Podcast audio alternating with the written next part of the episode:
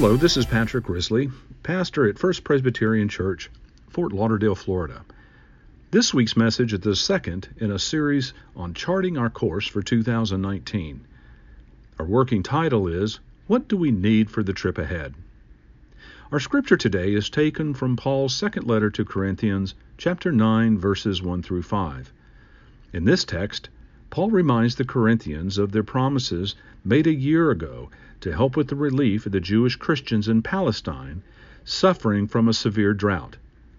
Well, the time has come to make good on their offer to help, and Paul is sending an advance team to make sure the people of First Church Corinth are indeed ready for Paul and the other Macedonian church representatives as they come to make the collection. The story is a reminder for us as we plan our budget for the new ministry year in 2019 that ministry in and of itself just does not quote unquote happen on its own. No, careful planning and commitment and giving is what makes ministry possible. Planning is definitely needed. The Holy Spirit illumine your heart as you hear the word proclaimed from the scriptures and from the message. God bless.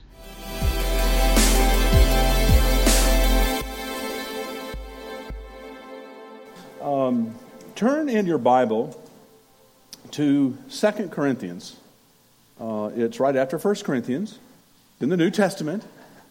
Um, 2 Corinthians, and we're going to be looking at, at, verse, beginning chapter 9, verses 1 through 5. Now, I love reading Paul's letters because uh, he's a master with words and in expressing complex ideas in very simple, direct ways. Paul, I am convinced, the apostle would be a wonderful southerner. And the reason is is because he would fully understand what it means when a southerner says, "Bless your heart." Paul would get that. Another southern idiom that people uh, he would understand would be, um, "Oh, honey, God love you." And it really you know, the beauty of it is Paul would understand the nuances of those terms depending upon where you are and the circumstances. I mean, on one hand, I can come up and, and I can say, God bless you, and really mean it. Or I can come up to, to, to, to Ryan and, God love you. But a Southerner also knows that in certain instances and categories, I can come up and, and, and I can say, Fred, God bless you. or, you know, I, I can say, Fred, God love you. And it has a totally different meaning because Paul would know the nuances of saying that simple phrase in its context. One way can you mean it, the next way you can say it, and it means you're just a dummy. God love you. Well, today is Paul's God love you to the Corinthian church. In our text today, Paul uh, is writing to a church that um, has responded to a challenge. At least it said it would. You see, in Palestine, uh, in Jerusalem and surrounding areas, there was a severe drought. And what Paul wanted to do is to get all the churches that he planted up along the Syrian, what we call Turkish coast, all the way around Greece, over to where Corinth is. And he wanted to get all those churches he founded to give an offering to send back to the people in uh, Palestine because of the drought. They were in a bad way. And so, lo and behold, the first church, Corinth, which was a, a bustling seaport town, probably a larger group of people than most, um, they said, Paul, we love the idea. We love the idea. We are going to sign up for a gift to send back to Palestine to those who are suffering drought. They were all over it. They were so all over it that churches, smaller churches around the area, began to get excited about First, Pres- First Church Corinth's uh, enthusiasm. The church in Achaia, they said, Yeah, we're going to do it. In fact, we're so excited, we already took the gift, and we're going to hold on to it until someone comes and picks it up. First Church Philippi, yeah, we're in. Count us in. You know, First Church Corinth's going to do it, we're going to do it too. Well, chapters 8 and 9 in Second Corinthians is Paul's way of gently reminding the Corinthian church to actually do what they promised. Listen to the Word of God, and as you hear the words today, I've added three words which aren't in the original language. But there are three words that will give you the feel of what Paul is trying to convey. 2 Corinthians chapter 9 verses 1 through 5. Paul writes to the church in Corinth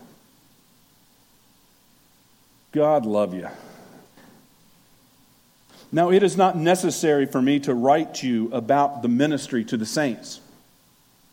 For I know your eagerness, which is the subject of my boasting about you to the people of Macedonia, saying that Achaia has already since last year, and your zeal has stirred up most of them.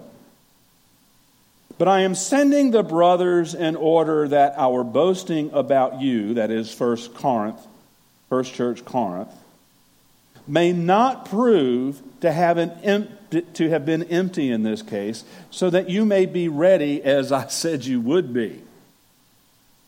Otherwise, if some of the Macedonians come with me and find that you are not ready to give in the gift that is that you had promised, we would be humiliated to say nothing of you in this undertaking. So I thought it necessary to urge the brothers to go on ahead of you to arrange in advance for this bountiful gift that you promised, parenthetically, almost over a year ago, so that it may be ready as a voluntary gift, but not as extortion. Bless their hearts. This is exactly what Paul was trying to get across. You dummies, you made a promise, been over a year, other people have stepped up, you haven't. So I'm sending an advance team in to make sure you're making good on your promise. Small church, small first church Philippi, they took seriously the call to step up. First church Achaia, once they heard about what the Corinthians were going to do, they stepped up. And now Paul is writing the Corinthians to say, It's time, sisters and brothers of First Corinth.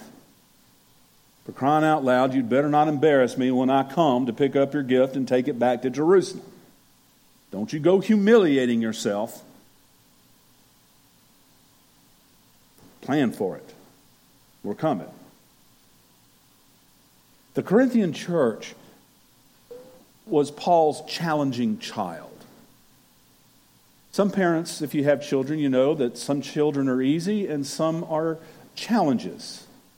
They have very independent personalities. And that's not a bad thing.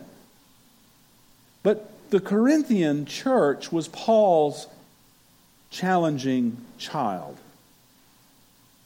He clearly had to apply a lot of EGR to the Corinthian church. Now, for those of you who do not know what EGR is, EGR is when certain people or circumstances um, or events require you to ex- express extra grace required.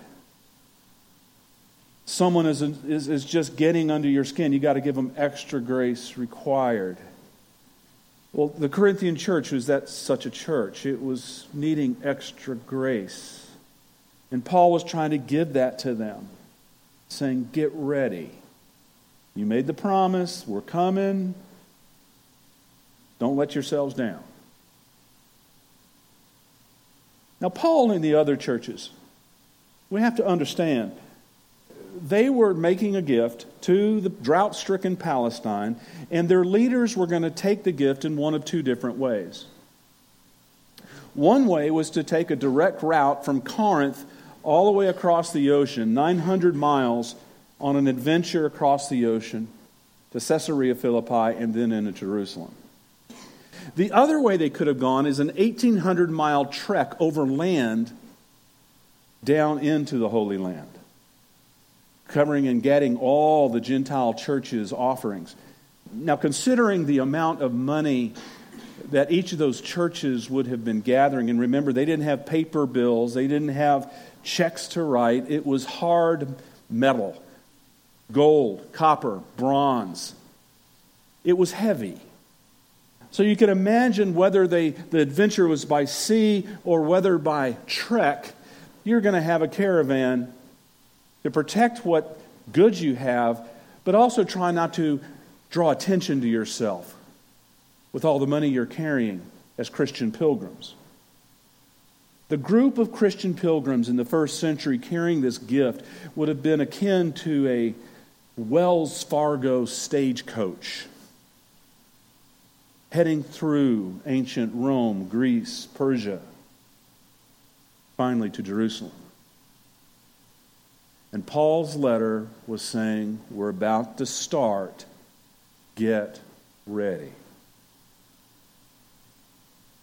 Last week, my friends, we began looking at what it means to set out on a voyage and an adventure together and chart a course in 2019. If you remember, the first thing we talked about was that before we take an adventure, we have to take, take an inventory and stock of what we as a church already have. And by all accounts, this church has been blessed.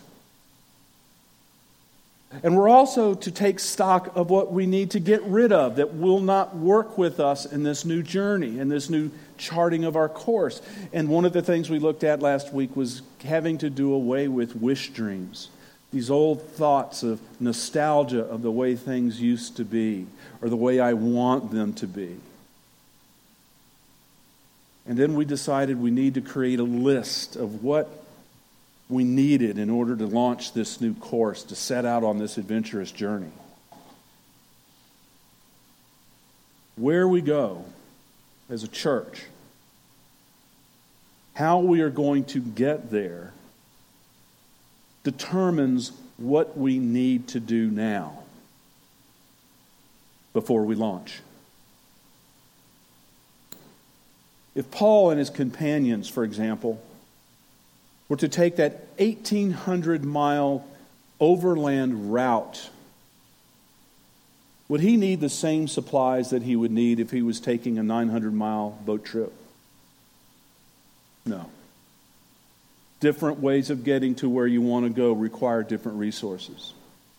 If he was doing the 1,800 mile trip around land, he would need to make sure they had plenty of leather, they had plenty of supplies to meet the varying climatic conditions that they would encounter. One day it's hot, next day it's cold. It's cold, they go over the mountains, it's really cold, then it gets a little less cold, then it gets a little warmer, then it gets hot again. They would need camels, they would need horses, they would need carts, they would need wagons of sorts. But would you need a camel to take a boat trip 900 miles? No. Unless you like to have camels spit on you. That's what camels do. They love to spit. You ever been around a camel? That's what they love to do. And you're not going to take a spitting camel 900 miles on a boat if you don't have to.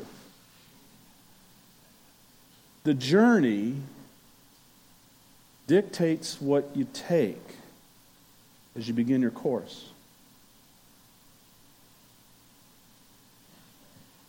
In our remaining time, beloved, I want us to identify where we're headed on our course. And then I want us to identify how we're going to get there. And I could spend several weeks doing this, so I'm going to try to give you really zip, it's real tight. For those of you who are new like me, you, as members of this church, have lived through a decade of what do I call it? Stuff. Your road has been a challenging one. Last year, I asked Dr. Bull, who is the interim uh, preacher, whether or not I should come here to be your pastor. And he unhesitatingly said, Patrick, absolutely. This is a church, a diamond in the rough, and if I was 30 years younger, I would take it myself. The Spirit was calling me to come. Dr. Bull was calling me to come. The search committee was calling me to come, and I came, and it's the best decision I ever made.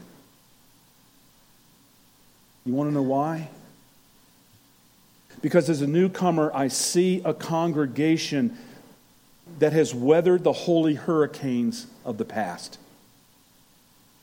Like our friends up in the panhandle, with everything washed and blown away from our dreams to people we used to know, to structures, to endless financial bases that we could draw from, we now stand before the ministry in Broward County and beyond a lighter, a leaner, a hungrier church wanting to get a kaleidoscope of ministry done in and around us. Amen. Like an artist with a huge blank canvas. Beloved,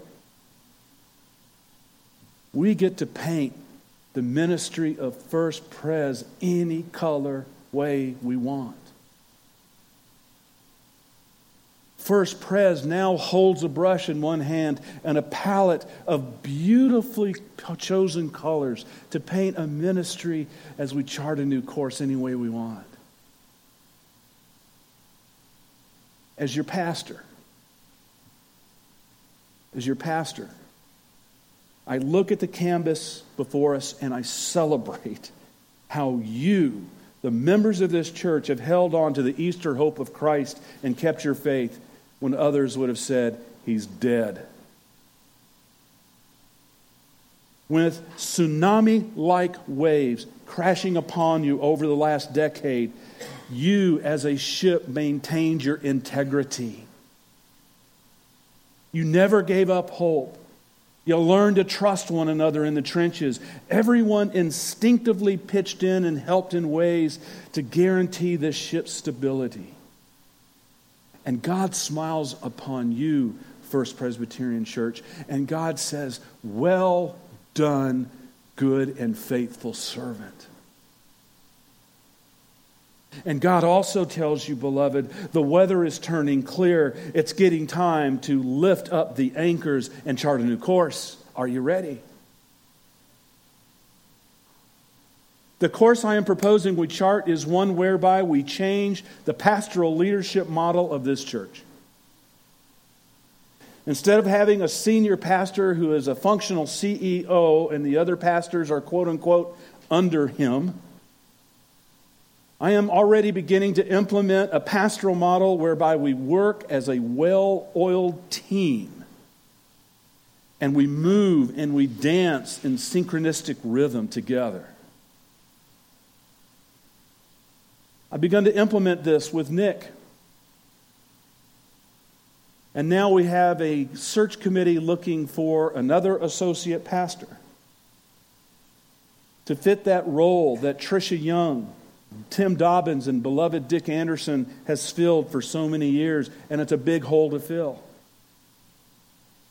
So, to the answer of, for those of you who have asked this week, why do we need a third pastor? I will tell you, it's because this church deserves the quality and care of a pastoral staff that is able to walk with you in challenging times.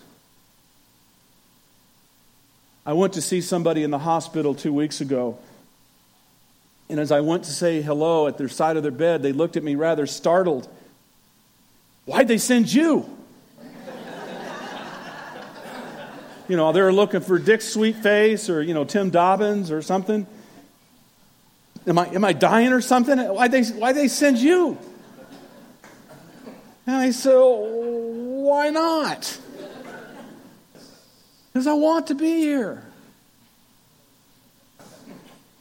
I smiled and I simply said, Sister, it's a new day at church. From now on, all three of your pastors will be doing hospital visits.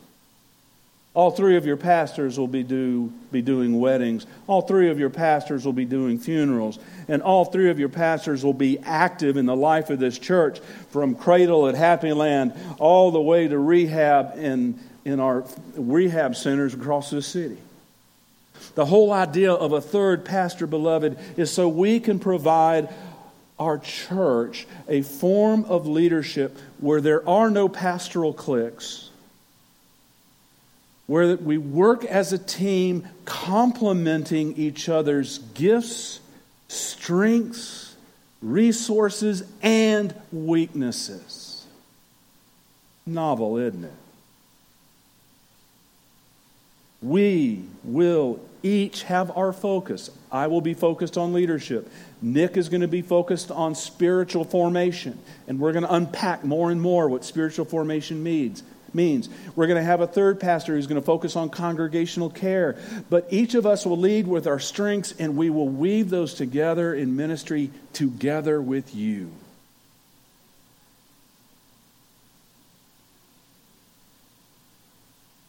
I look at a canvas and I see how we need to match our giving and ministry dollars to what we value. We value worship. We value Christian education from cradle to grave and mission to those in our community and beyond.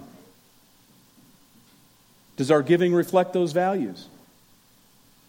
The proposed budget calls for a slight increase in personnel, and I've caught some slack over that this last week. And a lot of you need to know the reality is your staff, they took major cuts in pay last year. They haven't had raise increases in years. You had staff members of this church who forfeited their own salary to make sure other staff members' salaries could be paid. Yeah, I'm suggesting a modest increase. We're going to implement COLA, merit based increases for staff this year. At least that's our proposal. They've earned it, they've worked hard. The staff has represented you well. And for those of you in business, understand it's cheaper to keep good staff than it is to bring in new people to replace them. Because the new person always costs more and you lose that experience that you had before. There's also going to be a more intentional focus on missions. The missions team has been asked to reassess all the ministries we as a church are involved in. We're to see if they truly fit who we are today. Or do they fit a church that is 15, a model of 15 years ago, 10 years ago, 5 years ago? Do the missions that we get involved with, are we just writing a check or are we following up with sweat equity and getting involved in that which we are investing in?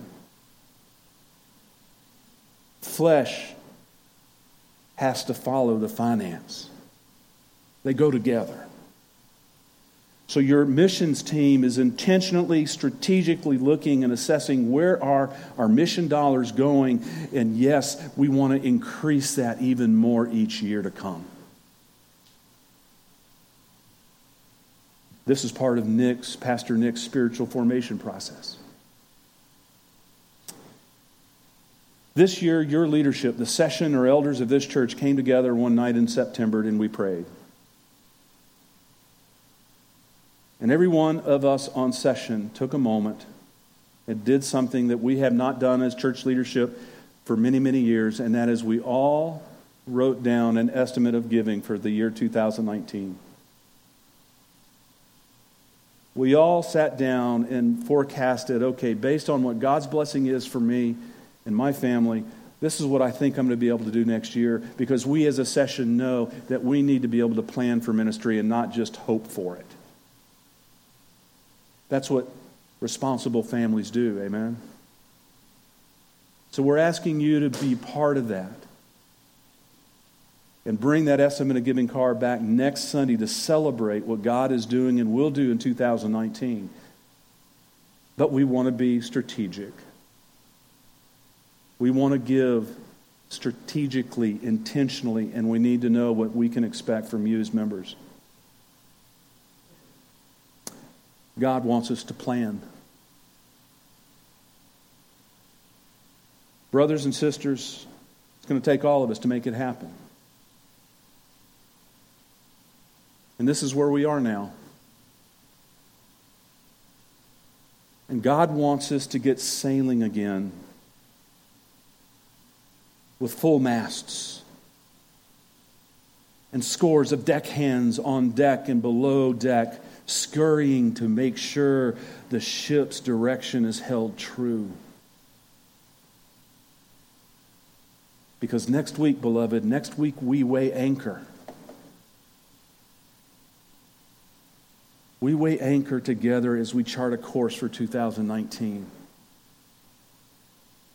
And like Paul, I'm asking you, First Church, let's be prepared. Amen? Holy Spirit of God, we thank you for the gifts this church has. We thank you for the generosity and the faithfulness of her members of years past. Lord, we thank you for the members and generosity and faithfulness of the members today. So be with us this week as we pray, as we contemplate what we will be able to do next year. Lord, may our blessings reflect the grace you have given us. For we ask this in Jesus' name. Amen.